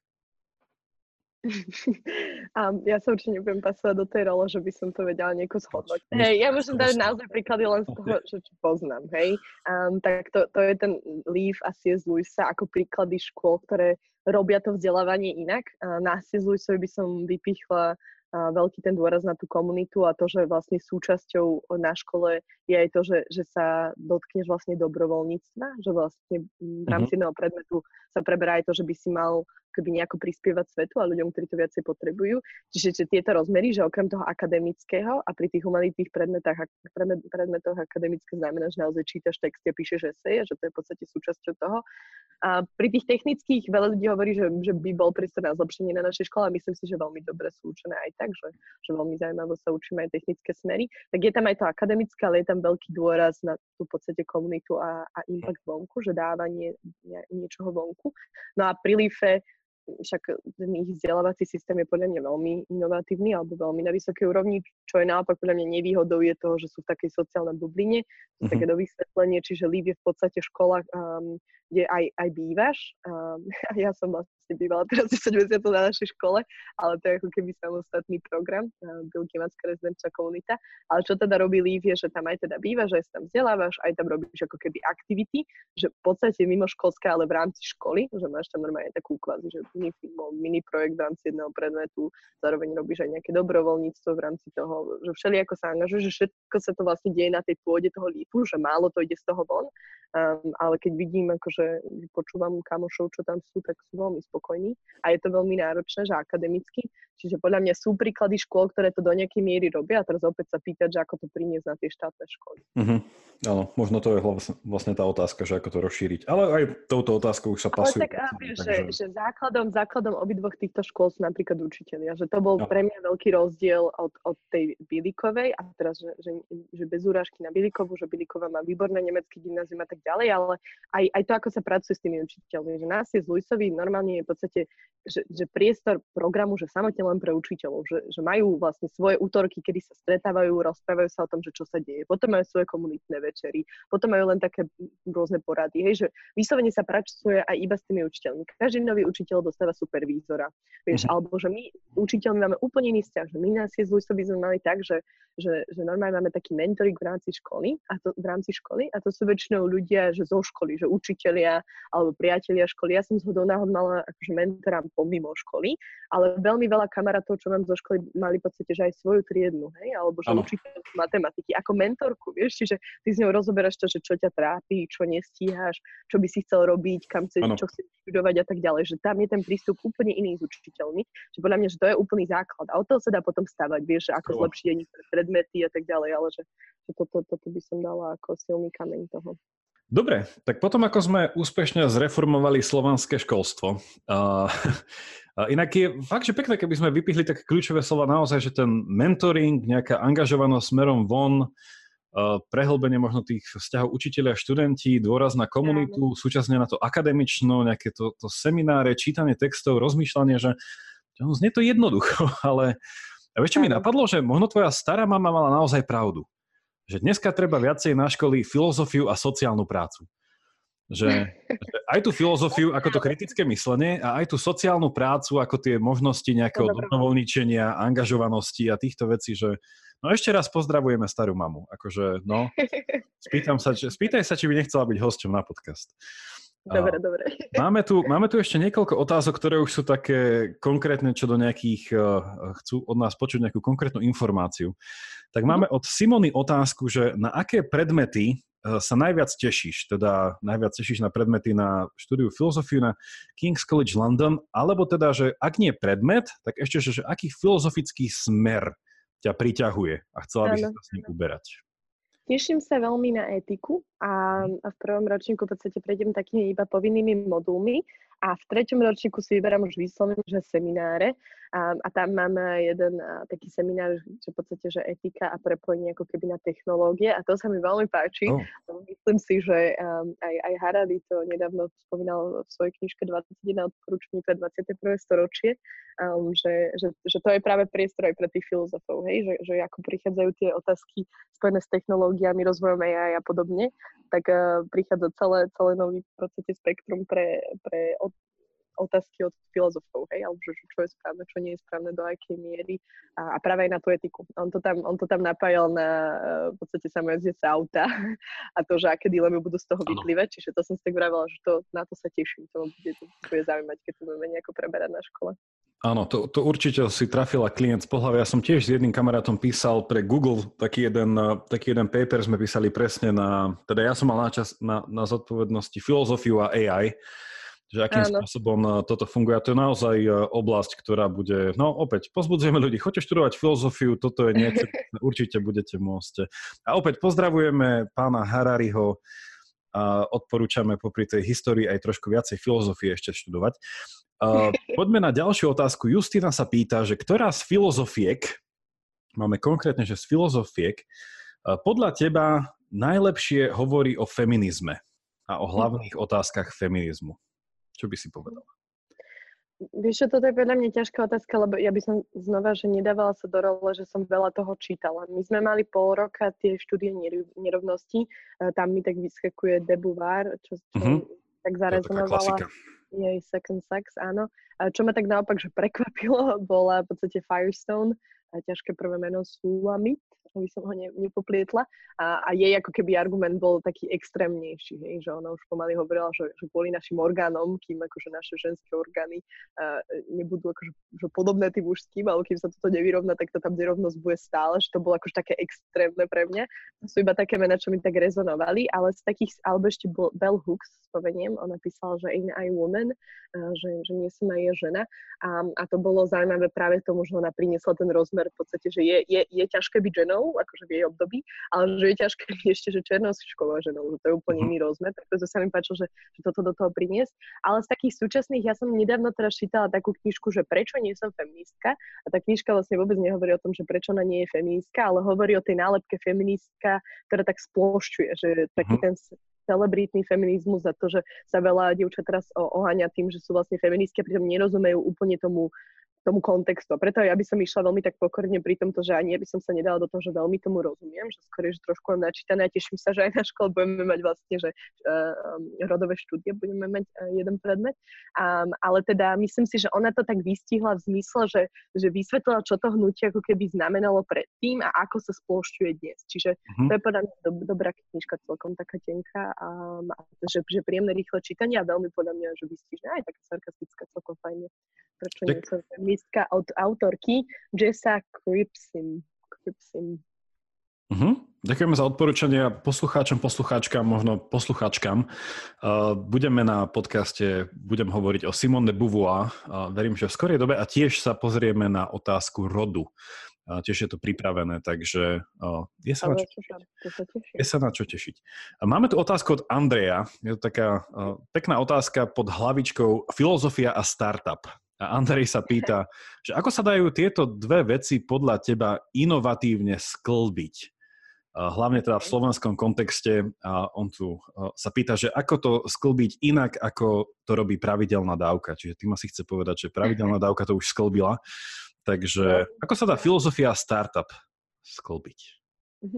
No, uh, ja by som povedala, že keď, vyloži, keď využiješ tú filozofiu ako taký nástroj, hej? že ten princíp toho, že sa, no, tak ako sme už aj na, na, hovorili o tom, že sa v podstate pozeráš na ten svoj produkt v nejakom širšom kontexte, možno si taký kritický voči tomu, spýtuješ sa rôzne veci, aj na tú samotnú tú víziu firmy, tak ako je ona postavená, ako sa správa k zamestnancom, že všetky tieto veci si vlastne pokladáš, ktorým ťa podľa mňa filozofia akože vedie, tým, že, e, že, že vlastne ťa nutí akoby kriticky premýšľať, spýtovať sa rôzne veci aj zo sveta tej etiky a tak práve to, keď aplikuješ potom, že, že v podstate, že, že dobré podmienky pre zamestnancov, ten produkt nie len na to, aby zvyšil nejaký konzum a predaj a čísla, ale že možno pracuje s nejakým kontextom, ktorom sa nachádza, a tak, tak to môže byť, že, že aplikuješ v podstate tú filozofiu. Filozofovia a filozofky sú vlastne veľmi chcení, len o tom, o tom nevedia. Napríklad som čítal nedávno článok, eh, že Silicon Valley vo veľkom eh, zháňa a zamestnáva ľudí s filozofickým vzdelaním. Takže určite študujte, študujte filozofiu. Máme tak. posledné dve otázky od Miriam a jedna je hm, asi sa stále v tej línii toho, že ako pracovať v takej nejakej popularizácii filozofie alebo v takom, že viacej ju dať na školy. A Miriam sa pýta, že akým, akým najlepším spôsobom by bolo viesť študentov iných univerzít, alebo teda že iných nejakých technických zameraní k filozofii a či je to mhm. vôbec potrebné. Čiže asi sme na časť z toho odpovedali, ale doplne Trochu áno. Jasné, jasné. No podľa mňa to, uh, tie, tie kroky by boli také, vieš, že čítanie určite, že textov, nie iba učenie sa v podstate o tých autoroch, lebo to sa často deje, vieš, že, že keď sa aj teraz rozprávam s ľuďmi, že sa tak potešuje, že, no, že filozofia, že to mňa, mňa trochu bavilo na strednej, ale že moc tomu nerozumiem, tak ten dôvod, že prečo tomu moc nerozumiem, je, že sa často učili už rovno ten argument, vieš, alebo že iba sa učili hm. toho autora.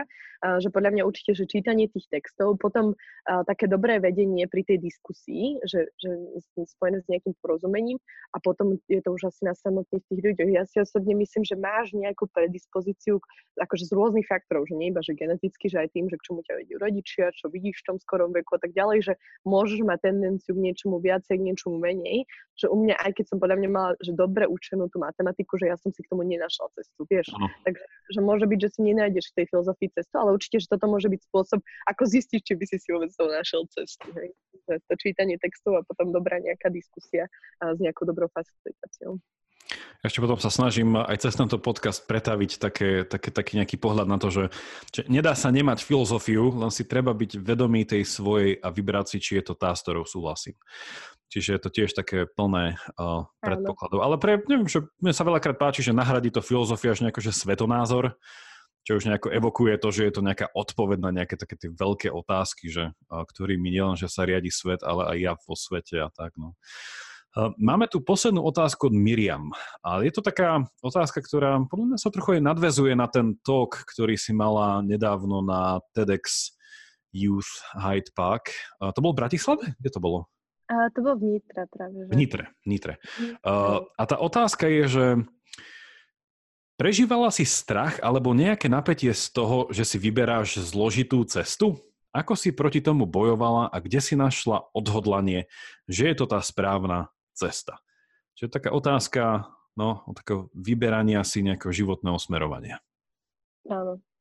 Um, No pre mňa to bolo zložité v tom, že v podstate tá moja stará mama symbolizovala ako keby takého toho kritika alebo toho človeka, čo naozaj tak záril a, a nezjednodušila mi to v tom, že, že naozaj mi akože dávala tie výzvy, že, že, že ako, ako rôzne zle to môže dopadnúť, keď sa rozhodnem študovať filozofiu.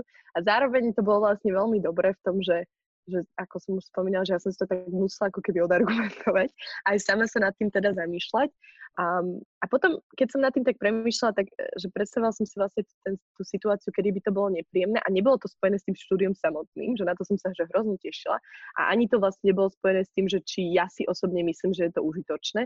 Skôr to bolo spojené s tým, že budem sedieť na nejakom pohovore a predstavovala som si takú situáciu, že mi niekto akože povie, že čo s tou filozofiou, čo mi to akože dalo.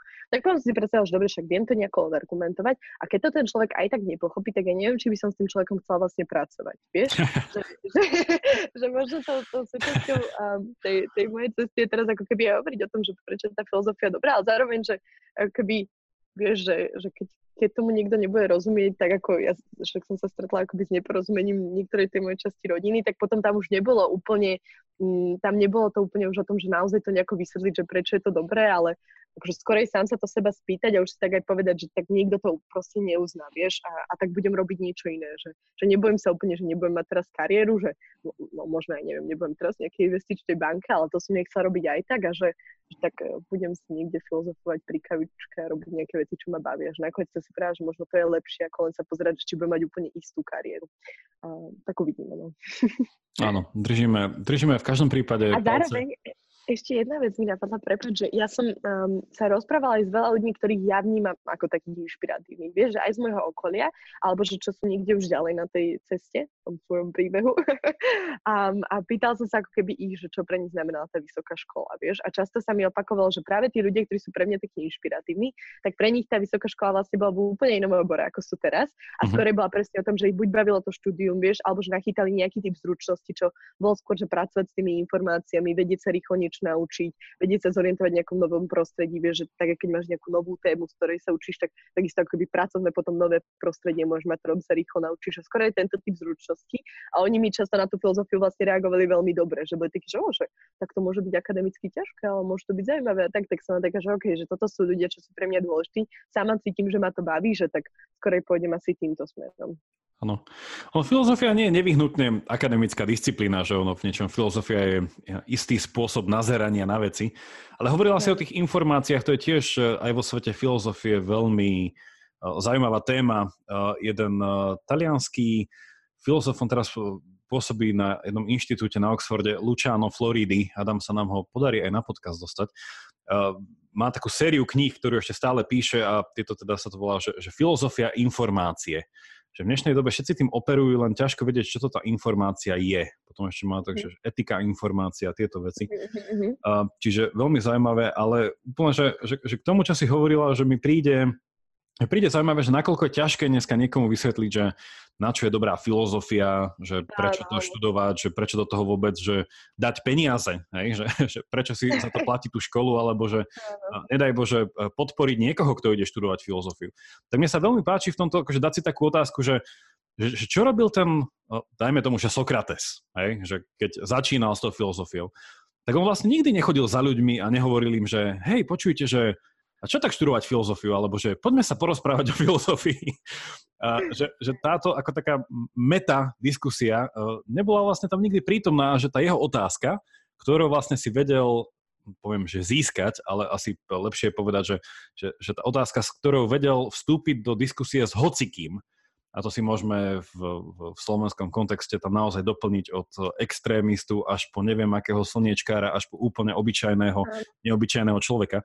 Tak on začal s úplne takou bežnou otázkou, že, že počúvajte, a čo to znamená viesť ten dobrý život? A teda, že áno, čo to znamená byť spravodlivý? A, a vlastne, že jeho naj, taký ten bohatší dialog sa snaží zodpovedať na otázku, ktorá je blízka každému a že počúvajte, že však zdá sa, že je výhodnejšie byť nespravodlivý, nie? A že áno, vlastne byť spravodlivý. A to si myslím, že dneska vzhľadom na všetky konverzácie z našej už známej aplikácie Tréma, že to je otázka, že dosť načasová.